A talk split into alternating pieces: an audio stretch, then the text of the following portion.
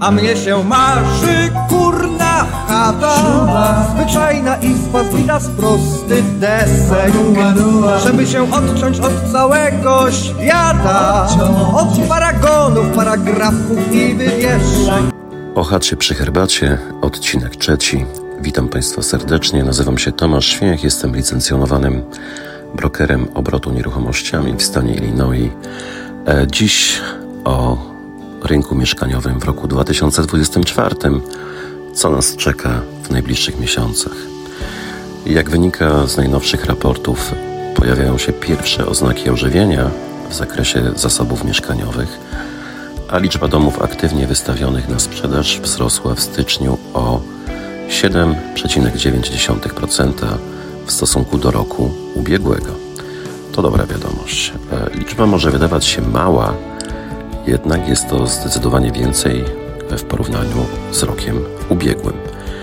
E, Według Freddie Mac oprocentowanie kredytów hipotecznych spadło z najwyższego i to uwaga od 23 lat poziomu 7,79% w październiku roku 2023 aż do 6,69% w ostatnim tygodniu stycznia roku 2024. Pytanie, czy dzięki temu rynek nieruchomości wróci do normy?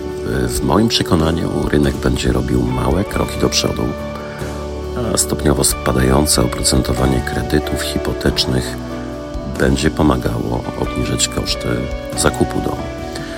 To spowoduje prawdopodobnie, że w ciągu najbliższych kilku miesięcy rynek mieszkaniowy będzie się wahał od poprawy do tak zwanego status quo. Mogłoby się wydawać, że oprocentowanie stopy procentowe są wciąż stosunkowo wysokie, ale ma to swoją przyczynę. Według mnie walka rezerw federalnych z inflacją jeszcze się nie zakończyła, a stopy procentowe zostały podniesione właśnie dlatego, aby obniżyć inflację.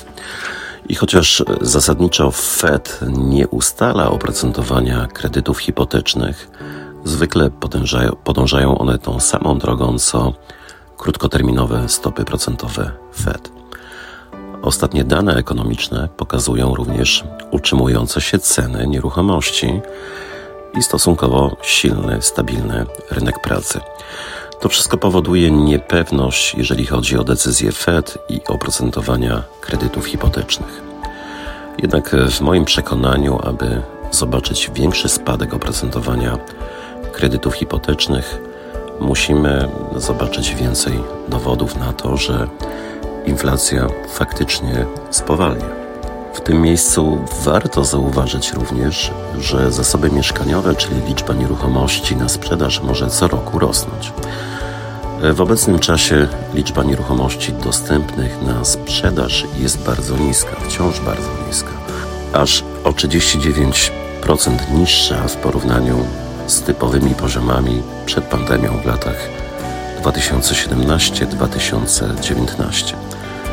Ceny domów również pozostają w zawieszeniu i są, uwaga, o 1,4% wyższe niż w roku ubiegłym. Obecnie średnia cena domu w Stanach Zjednoczonych wynosi 409,5 tysiąca dolarów. Czy zatem warto wstrzymać się z kupnem nieruchomości? Teoretycznie ceny domów mogą w przyszłości ulec nieznacznej korekcie. Czy zatem wstrzymywanie się z zakupem do tego momentu jest mądrą strategią? Oczekiwanie na spadek cen to bardzo trudna do przewidzenia sytuacja. To troszkę jak wróżenie z wozów. Trudno dokładnie określić kiedy i czy w ogóle to nastąpi. W moim przekonaniu potencjalni kupujący powinni przyjąć bieżący poziom cen za pewnik i podjąć najlepszą dla siebie decyzję. Dla niektórych będzie to oznaczać, że bardziej sensowne będzie wynajmowanie, dla innych wręcz przeciwnie, będzie to oznaczać, że kupowanie ma większy sens. Przyjrzyjmy się dokładniej dzisiejszym zasobom na rynku mieszkaniowego, które powoli rosną. Właściciele domów, którzy posiadają niskie oprocentowanie kredytów hipotecznych i do tej pory trwali niejako w zawieszeniu, zaczynają powoli rozglądać się za nowymi nieruchomościami. W miesiącu styczniu liczba nieruchomości na rynku wzrosła o 2,8% w porównaniu z poziomem z ubiegłego roku. Rośnie również tempo sprzedaży domów. W styczniu domy sprzedawały się w ciągu średnio 69 dni.